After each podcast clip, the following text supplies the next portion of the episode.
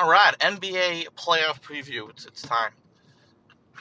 Um, obviously, this is pretty the play-ins. I'm going to make some predictions on the play-ins as well. Play-ins have been wildly successful, in my opinion. I, I have a couple of ideas of gimmicks uh, the NBA should consider. Uh, they're already into the gimmicks with the play-in, which I think is a really good idea. Let's let's add some more. One thing is, I don't think I think home court is too pronounced in a play-in, right? So just because you got like the seventh seed versus the eighth seed, does that really warrant you to get like a one-game single elimination home game? That's a very big advantage, as you've seen, right? Uh, in the Memphis game in particular, the, you know the crowd really even helped, even it was a minimal crowd. Definitely the case with Indiana, Charlotte.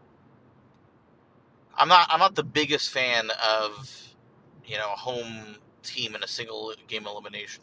So what I want to do is keep the play in. You make it like, you know, a weekend, a long weekend basically. And you make it at a different NBA city every year. Right? So you have the All-Star weekend, which is at a different, you know, it's not at a different city, but it's at different cities, I, I suppose. And then you have the play-in weekend, right? And then you know maybe to mix it up, just as an example, just to make it clean and easy. One year it's the East team, one year it's a West team. It doesn't have to be that way, but you could definitely do it that way. I don't know. I, I think you know that would really help local economy. It's in uh, a, a, great uh, weather period. The play-in will be you know late April or May or what have you, um, so you can allow for really any team, any city rather to host it. You know, a Boston, a Philly, a Chicago, a Cleveland could totally host because it's in the late spring season. I think it'll be really exciting. I think it's that's a good idea. My other idea, my other little gimmick, um, is the top seeds should choose who they play in the first round.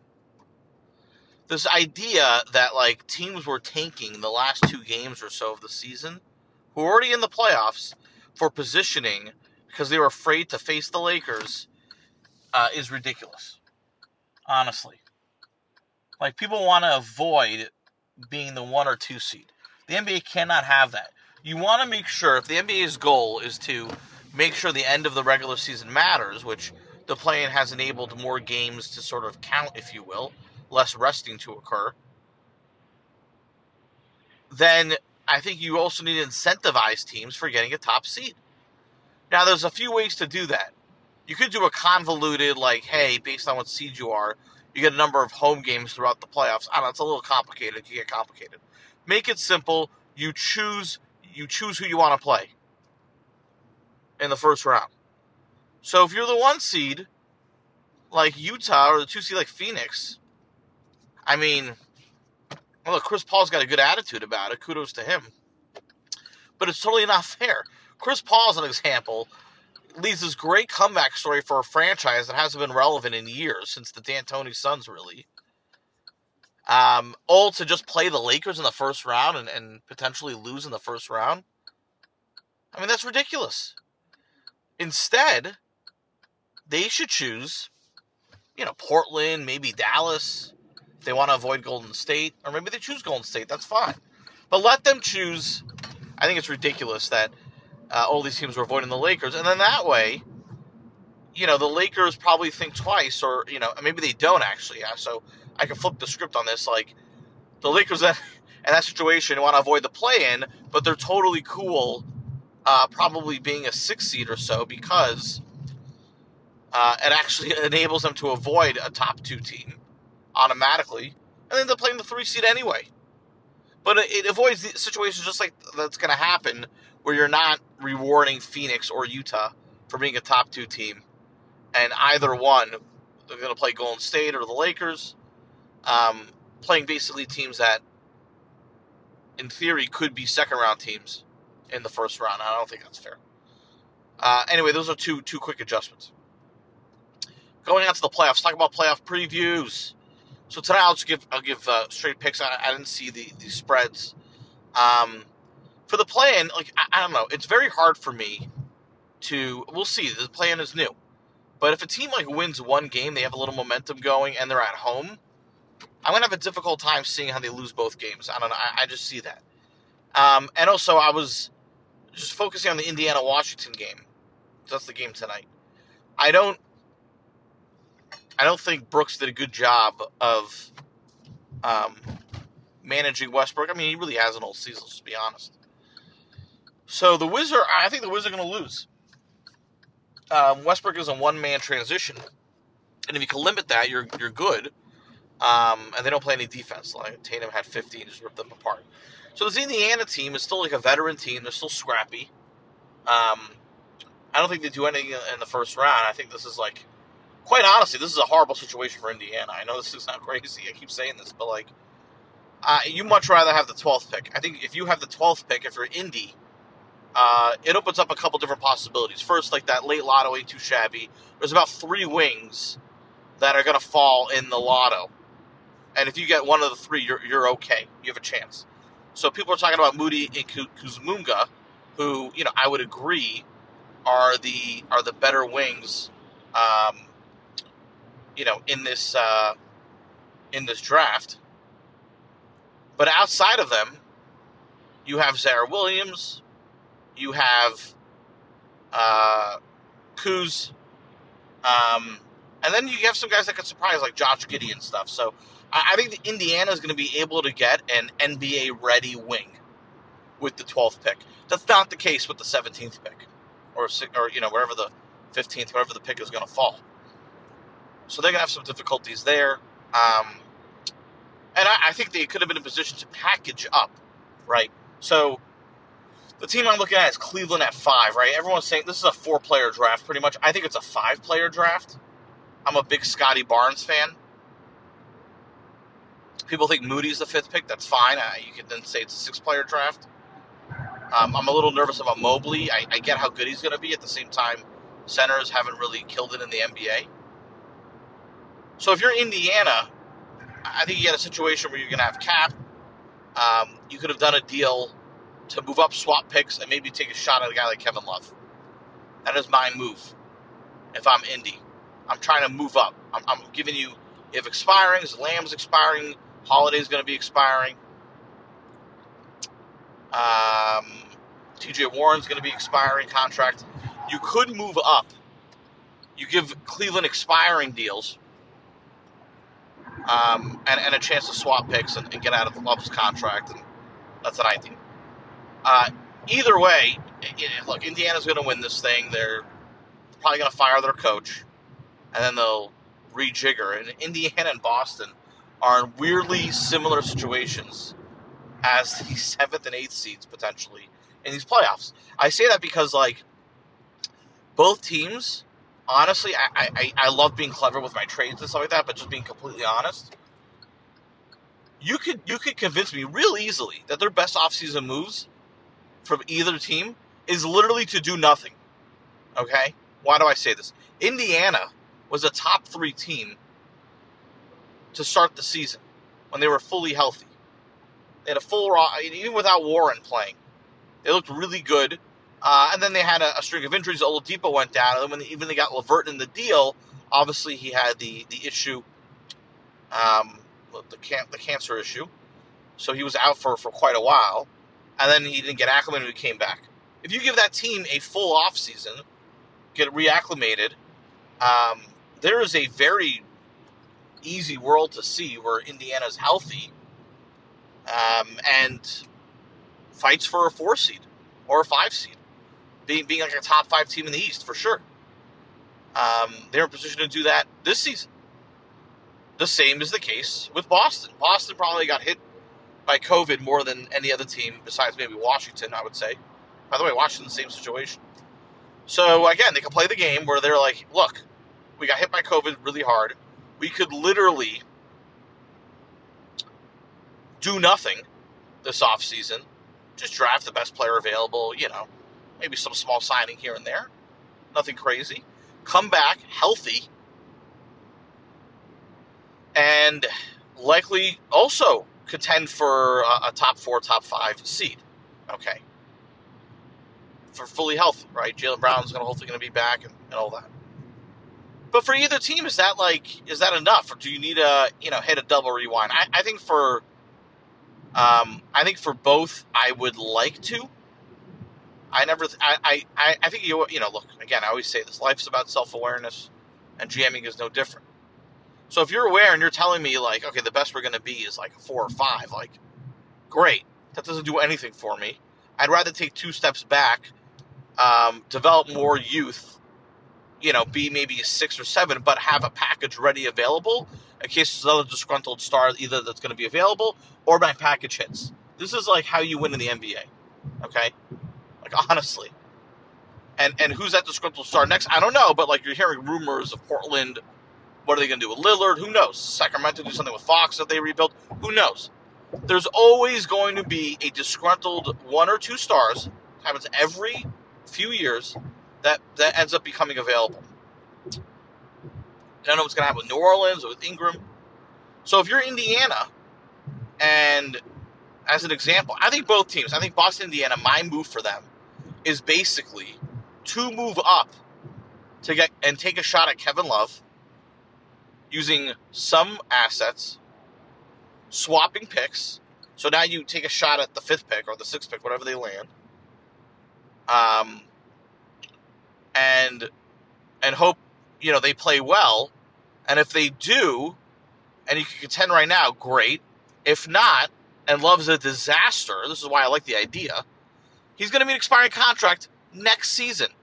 So now instead of um, now there's a disgruntled star, hopefully the fifth or sixth pick pans out, and I have a great trade package of a big fat Kevin Love expiring contract if he's just a carcass and I have assets if I'm either team. I have assets if I'm Indiana, because I have the I have the sixth pick now, and I have future picks. I have assets if I'm Boston. Obviously, I'm Nesmith, and I now have this new sixth pick. That's what I do if I'm both teams. How I get there for both, Indiana is easier to solve. To how to get there, I think. You look at the Cleveland situation; they look like they they want to sign Jarrett Allen to a long term deal. Um, so again, if I'm Indiana, uh, I think Cleveland listens. If it's the 12th pick, if it's the 17th pick, this is tougher. If it's Warren and Lamb, and I'm swapping picks to get Love, I don't know for 17. I think you're to have to.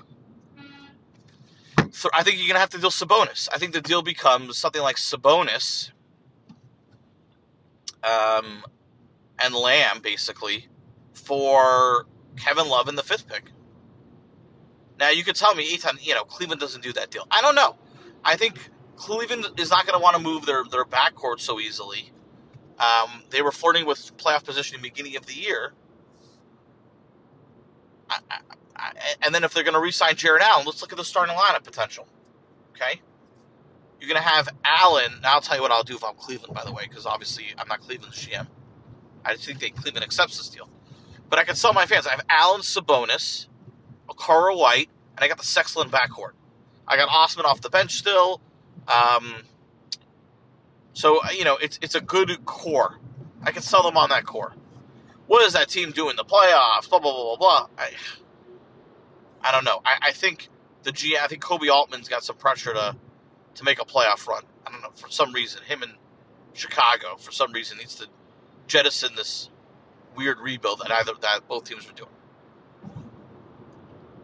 So I think I can do for both sides. Now, if you're Indiana, but anytime you totally changed your team, you got rid of Sabonis. It's true. We got worse. But I see a world where if I have Turner, Love, forget even the, what the pick is doing, Turner, Love, Holiday, Brogdon, and LeVert, I think I'm fighting for a low playoff seed. Is that good or not? I don't know. Now, but again, I have the fifth or sixth pick. So if I get a Scottie Barnes or if I like Moody and that player pans out, now we're in business.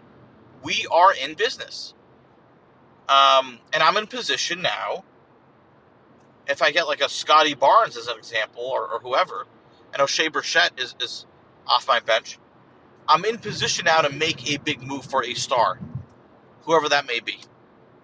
Again, I know Lillard's very committed to Portland. Um, Indiana has never taken risks to get a star. I know they haven't. I know. But look, if you have a chance to, to get one, I think you, you got to go for it sometimes. So that's Indiana's route, in my opinion, to sort of like have her cake and eat it too. They're still a decent team. I think they could reclaim love in that situation. And uh, I think that works. Boston's situation is far more complicated. I think, first of all, Kemba Walker needs to show some value if he has a decent playoff run. He's had a decent end of season run. I think if you're Boston, you're hoping one of the LA teams don't win the title. Spoiler alert, they both can't win the title. So this idea works. The most obvious example is the Clippers. I keep making this trade idea, and I think it's a good one. So I think the Clippers would be interested in Walker. I think they're going to give up a package like, you know, uh, one of the Morris, uh, you know, uh, Marcus Morris, Luke Kennard, who, you know, I don't like that contract, but it is what it is, and Patrick Beverley, who hasn't really played a lot since Rondo um, has gotten there. So they're going to give away those those three guys, um, and basically now, again, depending on Walker's value, can you sneak in? Hey, we'll add a second. Give me Terance Mann. All right, well, I'm not going to get picky. Let's say that's just the deal. Let's say those are the three guys. This is where it gets complicated. After Boston, then you could flip um, something like, you know, Smart, uh, Beverley, who's going to be expiring, by the way, Luke Kennard, who's a wing. Um, and so now you're going to give away Smart. You know, it gets, gets complicated. So it's a three way deal, right? Smart, Luke Kennard, and Patrick Beverley basically go to Cleveland along with your first. And maybe if you want to throw in a minor asset, one of Langford and Nesmith, okay, fine. Um, and then you take back Kevin Love in the fifth or sixth pick. Now, the reason why I like that deal for Boston, a few reasons. A, um, shout out to Locked On Celtics. Adam Taylor made a great point. Brad Stevens loves spacing fives. I think they end up playing Love at the five, and they have a really good chance of resurrecting him there. What happens with Robert Williams and Thompson? You know, again, their, their health's questionable. But I think you could start Thompson, Love, Tatum, Brown, um, and you know either you you know I, I understand you have a point guard here, um, and then test out Langford or, or you know or, or even Pritchard at point guard, figure out your point guard situation. Um, but I do think I do think that idea works. Or you don't go for the fifth pick, you go for Darius Garland and Kevin Love, and then Garland becomes your point guard. Either or for the Celtics. For me, I'm totally fine like figuring out the point guard situation or even like signing a stopgap point. You don't have to draft one at five or six. You could. You don't have to. So, and that, and yeah, I like that situation a lot, actually. I really do. And the Celtics just, um, they do the same thing as Indiana, basically. You reclaim love. You have a couple of spacing fives. You have nice veterans with Morris in there. You re-sign Fournier. Yeah, I mean, like it totally works. You want to go for a point guard in, in free agency on Alonzo Ball, maybe? You don't have to. Point guard position is the easiest position to claim in the NBA. The two easiest positions to get is just a durable center, like a Tristan Thompson, really easy player to obtain a free agency. Kyle O'Quinn has not been claimed. He's great. Point guard, similar. Look what happened to Austin Rivers. Anyway, that's what I do if I'm, if I'm both to, to reclaim it. I, I, we didn't really go for the playoff preview. I'm going to start in the East. We'll do the West um, tomorrow, later this week. Let's go to the Eastern Conference playoff preview. We're going to make some predictions here. So, again, Indiana's going to win tonight. If they don't, egg all over my face. Let's assume they win. So, assuming that they do, you're going to see um, Indiana, Philly, 1 8, which is actually going to be kind of a slugfest. It's going to be a nice old school series. Indiana is like, I feel like just like in my like lifetime, I always associate like tough playoff battles with Indiana. They're just always there. They're a very annoying playoff team. I remember when the Celtics played them in the mid 2000s, and there was the whole Jamal Tinsley, Paul Pierce incident, and Paul Pierce was in the post game conference with like some like weird bandage over his chin because he called Tinsley a dirty player because he hit him in the chin or whatever. Like it was just ridiculous. But um, they're they're they're super. They're always scrappy. I mean, that's really just their DNA since Larry Brown, even probably before them. So I think Indiana. I, I don't think Philly has an easy time here. I think Indiana really battles them. Um, now, granted, Miami really clobber them, but I don't think Sabonis was healthy. So with with a healthy Sabonis, and Brogdon's going to get a higher usage now. And look, if Indiana wants to do a full rebuild, that's your guy. I, I love Malcolm Brogdon. Um, but you know he's got a chance now to really elevate his his value. I think to teams if you want to do that audition, and if Indiana's looking for a crazy fleshed out rebuild and repackage him to whoever, I don't know, Golden State or someone like that, then this is the perfect situation for that. Fine. Philly's going to knock off Indiana in six games. They move on. Okay. Four or five. We're going to do it that way because then they face each other. Uh, New York and Atlanta. This is the big one. I've been debating this back and forth. Uh, for me, like this is what it comes down to. I just feel like in the playoff series where scouting is overdone, um, every team kind of knows what every team is going to do, and things end up going down to pick and rolls and individual talent, and a lot of ISO sets. I just feel like Atlanta has more people that can beat you. Now it's going to depend on how McMillan runs his rotation, and De'Andre Hunter is an X factor. So without um, Cam Reddish and Hunter, it's forced Atlanta to have a more sensible rotation. Their team is immensely talented. People don't give them enough credit for how talented they are. But if they roll with something like young Kevin Huerter, um, Tony Snell, or, or, or Solomon Hill, um, Collins, Capela with you know Gallo, Bogey, um, Lou Will. I mean, that rotation is is dangerous. Talk about the number of guys that could beat you, right? You got Young, Bogey, Collins. Capela can have a big night. Hunter. I mean, you have four or five guys that are really capable. With the Knicks, I feel like you only have two and a half. Randle and Rose and a little bit of Barrett. Now, again, if Quickley's going to get minutes, which I'm very doubtful of, then maybe. So I see um, Atlanta winning the series.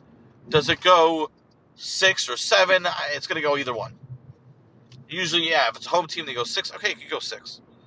Um, but I, I think Atlanta's going to move on. I do. Sorry, Knicks fans. That's my, my take. Just too much, too much firepower uh, on that team. Three six. This is an interesting one. Uh, well, two seven. Brooklyn's going to smoke Boston. Spoiler alert. I'm a Celtics fan. They will smoke us like a cigar. This is ridiculous easily the most lopsided first round series. Easily. I mean, like, we have a worse version of their team. It's like Kemba, Kyrie, okay, we're like 20% worse. You want to keep going here? Tatum, Durant, okay, we're like 20% worse. Should we should we keep going? We don't have Brown. Uh, great. What about Harden? Harden, Fournier, like 100% worse. We This is like such the worst version of their team. So, yeah, we'll get smoked. Unless, like, Brad Stevens wants to win Coach of the Year in the playoffs. I don't know. Maybe the legend of Luke Kornet arises and he hits 10 threes. We're going to get smoked. They have to do something completely different in this series. I would like to see some cleverness from coaching. Don't roll out the same effing rotation. I would like to see something different. Like Langford maybe starts and, and, and, and challenges Kyrie. Something like that. Give me a difference because you're not going to win throwing the same crap. Rant, done. Okay. Miami, Milwaukee. This is the last one we'll do. This is a good series. This is easily the best first round matchup series. I think Miami's missing Jae Crowder. Is that is that enough to make up the difference that happened last year? The other thing is like, did Budenholzer adjust for the playoffs with the with the with the wall? I'm gonna say Miami wins the series. Um, I, I think they've uh, super confidence going in. Um, Milwaukee, I haven't seen them like really adjust in terms of like either making Giannis a post up or doing I don't know other things to enable other talents of the team to, to be successful. So Miami moves on. So to recap, again, if you want to play NBA futures, go to us.888sport.com. Promo code GET88, bet 20 bucks, get $88 in free bets. You can use these futures. So Sixers in six. I'm going to go with uh, Atlanta in six. Um, Miami in six. Uh, Brooklyn in four. And we will reconvene next time with the West.